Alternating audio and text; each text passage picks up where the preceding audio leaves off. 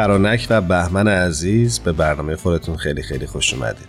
دوستان عزیزمون درود میفرستم. خیلی خوشحالم از اینکه دوباره در خدمتتون هستم. خدمت شما دوستان عزیزم و همچنین شنوندگان عزیزمون که البته اونها هم از دوستان عزیز من محسوب میشن. سلام عرض می‌کنم.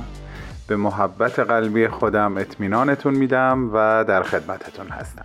درود میفرستم خدمت همه عزیزان نازنین در این جمع و شنوندگان عزیزمون. دوستان عزیزمون همونطور که می‌دونید ما امروز در مورد تصمیم گیری در شرایط بحرانی صحبت کردیم. دوست داریم بدونیم که شما چه شرایطی تجربه کردید و آیا نمونه ای خاطرتون هست؟ بهمن جان از شما شروع کنیم. اولین نمونه ای که به ذهنم میاد یا شاید هر بار که خودم از خودم این سال رو بپرسم یا مثل الان فردی از من این سال رو بپرسه یاد دوشنبه پنجم بهمن سال 1388 میفتم وقتی ساعت 8 صبح زنگ در رو زدن و من رفتم پایین در رو باز کردم و دیدم که سه معمور از اداره اطلاعات مشهد گفتن که ما آمدیم خونه رو بازرسی بکنیم و شما بازداشت هستید و باید با ما بیایید. لحظه بحرانی بود. اولین چیزی که واقعا الانم دوباره پرسیدی یادم آمد بحران اون روز بود و روزهای بعدش. چه شرایط سختی بود بهمن جان واقعا. مرسی از اینکه احساس من رو درک می‌کنید فرنک جان شما چی تجربه مشابهی داشتید؟ والا فکر کنم زندگی همه ماها سراسر بحرانه. یعنی همینطور از بحرانی به بحران دیگر منتقل می‌شویم. هم بحران های فردی هم بحران های جمعی. مثلا آخرین بحران جمعی شد که دنیا گذرونده باشه همین کرونا و داستان هاشه که پیش اومده. مثلا روز اولی که کرونا شد واقعا فکر می‌کردم دنیا تمام شده. وقتی فهمیدم که باید مثلا سر کار نری یا ماسک بزنی یا از این حرفا. ولی خب اگه بخوام یه دونه بحران خیلی خاص تو زندگی مثال بزنم که خب خیلی منو درگیر کرد به شدت یعنی در واقع من می‌تونم بگم در وهله اول فلج شده بودم احساس می‌کردم. چند سال پیش توی ایران که بودیم نمی‌دونم فکر کنم قبلا گفتم این خاطره رو ولی حالا چون صحبت بحران دوباره صحبتش خواهد شد. برای پسر من توی مدرسه تو دبیرستان پیش اومد که خیلی اذیتش کردن. یعنی خب می‌دونید باهایا در ایران در خیلی موازی در کل این 44 سال اذیت شدن. خود ما هم تو مدرسه که بودیم از تحقیر و توهین و نمی‌دونم همه اینا خیلی از هم همسن و سالای ما از اخراج و اینها تو مدرسه دیگه اتفاق براشون میافتاد. ولی برای پسر من اینطوری شده بود که در دبیرستان یه سال اخراجش کردن به خاطر بهایی بودن از یه مدرسه ای بعد خودشون یک مدرسه دیگه به ما معرفی کردن که ببرید اونجا. بعد خب من فکر می‌کردم اوکی دیگه بردم اون مدرسه اونجا ثبت نامش کردیم و اونجا باز دوباره دوستانی تشریف داشتن تو مدرسه از معلمین مدرسه ها این جالبه. که خیلی پسر منو تحت فشار گذاشتن نظر روحی روانی تهدید به کتک تحقیرهای خیلی زیاد که واقعا نمی‌دونم چی فکر می‌کردن در مورد بچه 16 ساله 15 ساله که این کارا رو باش می‌کردن. به هر حال در حالی که بچه زرنگ مدرسه بود از معلم کامپیوتر از معلم ریاضی از معلم فیزیک از اینا که میپرسیدی همه می‌گفتن اون بهترین شاگردی که ما تا تو مدرسه داشتیم. ولی خب اونا این فشار روش می آوردن که ما که باهایی هستیم و تو اون شهر کوچیک زندگی می‌کنیم و ما رو میشناختن ماها رو فلج بکنن. که در واقع باید بهتون بگم که نتیجه که گرفتن اولش همین شکلی به نظر اومد. چون من واقعا احساس کردم که فلج شدم. یعنی قشنگ همه زندگیم قفل شده بود. برای چی؟ برای اینکه اون همه فشار که رو بچم وارد اومد بعد این بازخورد بعدی یعنی خب یه نوجوان بود و از نظر روحی روانی خیلی بهش فشار اومد. افت تحصیلی وحشتناکی کرد. اصلا خیلی خیلی چیز عجیب وحشتناک و بدی بود. تکرارش حتی فکر کنم من اذیت می‌کنه. برای همین زیاد نمیگمش. خب خیلی شرایط سختیه فرنک جون. آره. و خب این اتفاق واقعا می‌تونم بگم منو بسیار به هم ریخت و شاید بگم از بدترین بحران های زندگیم بود. خیلی متاسفم بابت این تجربه سخت. برمن جان طبق چیزی که تعریف کردی دوست دارم بدونم که چه حسی داشتی و اینکه چه تصمیمی گرفتی؟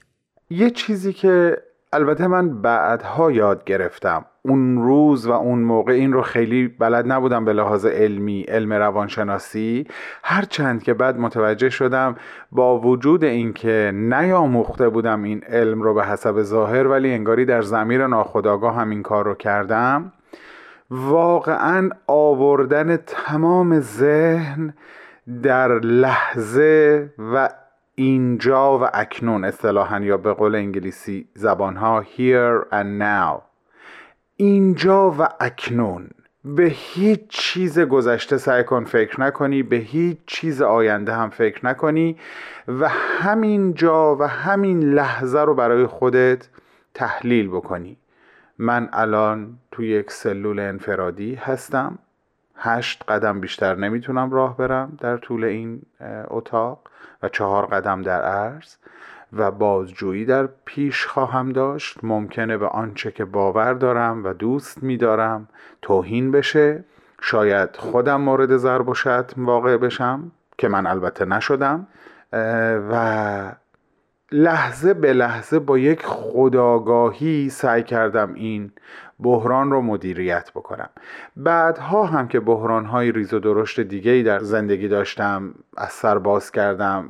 بحران مهاجرت بحران بیپولی بحران تنهایی بحران عشق همه همه اینها واقعا این کار که در لحظه بسنجم که چه داره میگذره و من درست در همین لحظه چی کار می‌تونم بکنم خیلی کمکم می‌کنه.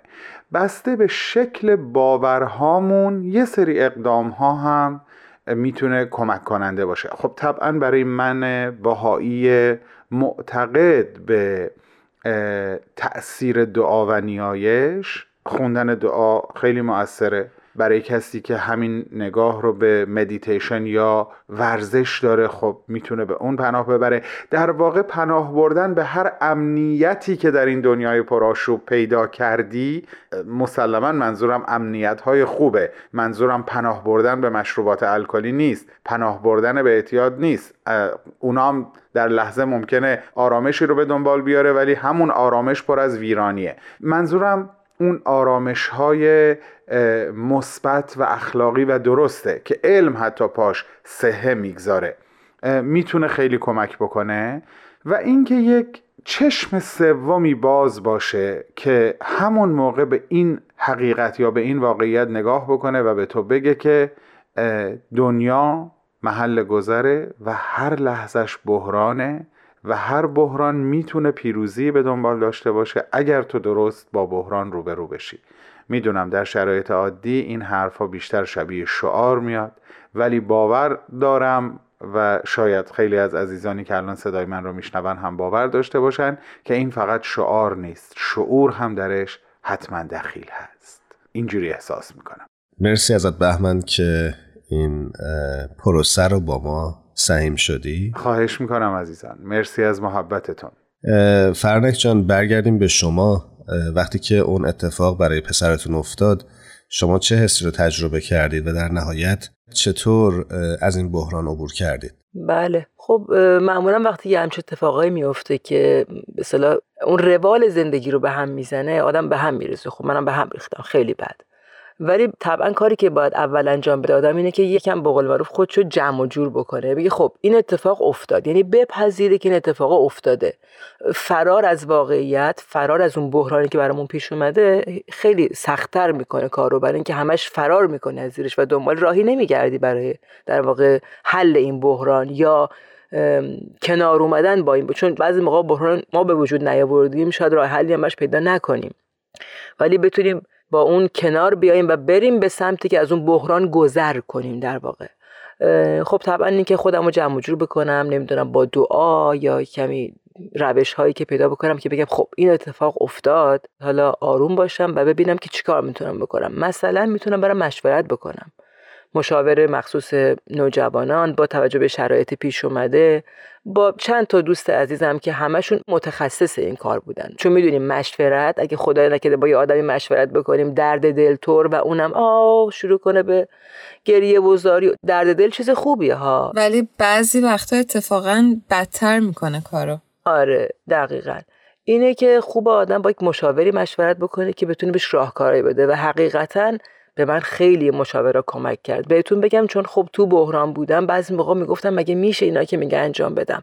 یا مگه اینا نتیجه میده؟ ولی چون تصمیم گرفته بودم که از این بحران نجات پیدا بکنیم هممون خانوادگی اونا رو انجام می‌دادم. می‌گفتم من با این آدما مشورت می‌کنم و اونا دارن این راه حل به من میدن. خب حالا اینا رو انجام بده ولو اینکه سخت. و اینها رو انجام دادیم پله پله. همه با هم دیگه. واقعا هر کدوم به نوعی به اون قدری که در توانمون بود توی خانواده همین اتحاد اتحاد و همراهی هم می‌تونه خیلی تو حل بحران کمک بکنه که تو تنها نبینی خودتو.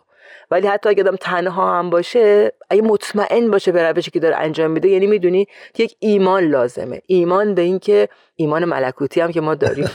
ایمان به اینکه ایمان به این که این مشورت من با آدم های زی صلاح کار می‌کنه. ایمان به این که مثلا دوستم می‌گفت بیا من برات این چیزی بگم شاید خنده دار باشه.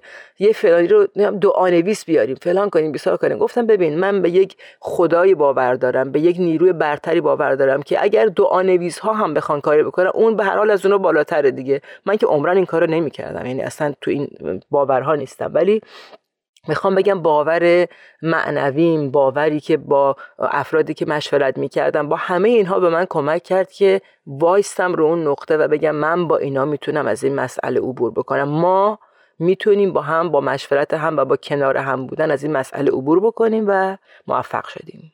فرنک جون من حقیقتا خیلی باد همزاد پنداری کردم به خاطر اینکه این شرایط برای خودم هم پیش اومده بود. و اینکه خودم هم چون بچه دارم خیلی ناراحت شدم و احساس می‌کنم که همه ما چقدر در زندگی دچار بحرانهای مختلف و طوفانهای مختلف میشیم و چقدر خوبه که شما نوع رفتاری که کردی به نظر من خیلی برای من درس بود و یاد گرفتم ازت. ممنونم. مرسی عزیز. فرانک و بهمن عزیز یه بار دیگه ممنونیم که توی برنامه خودتون همراه شدید با من و هرانوش هر جا هستید خوب و خوش باشید. دوستان عزیزمون امیدوارم هر کجا که هستید خوب و خوش و سلامت باشید. ممنونیم ازتون. خدا پشت و پناه همتون تا یه برنامه دیگه و یه گفتگویی. خدا نگهدار.